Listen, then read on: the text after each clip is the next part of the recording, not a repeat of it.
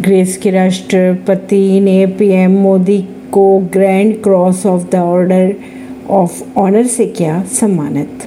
Greece के राष्ट्रपति Katrina N सेक्युलरो सेक्लेरोपुल ने शुक्रवार को पीएम मोदी को grand cross of the order of honour से सम्मानित किया। पीएम मोदी ने लिखा मुझे सम्मान देने के लिए राष्ट्रपति सैक्लोरोपुल ग्रीस की सरकार और वहाँ के लोगों का धन्यवाद। इससे पता चलता है कि ग्रीस के लोगों के मन में भारत के प्रति कितना सम्मान है। प्रवीण सिंह, नई दिल्ली से।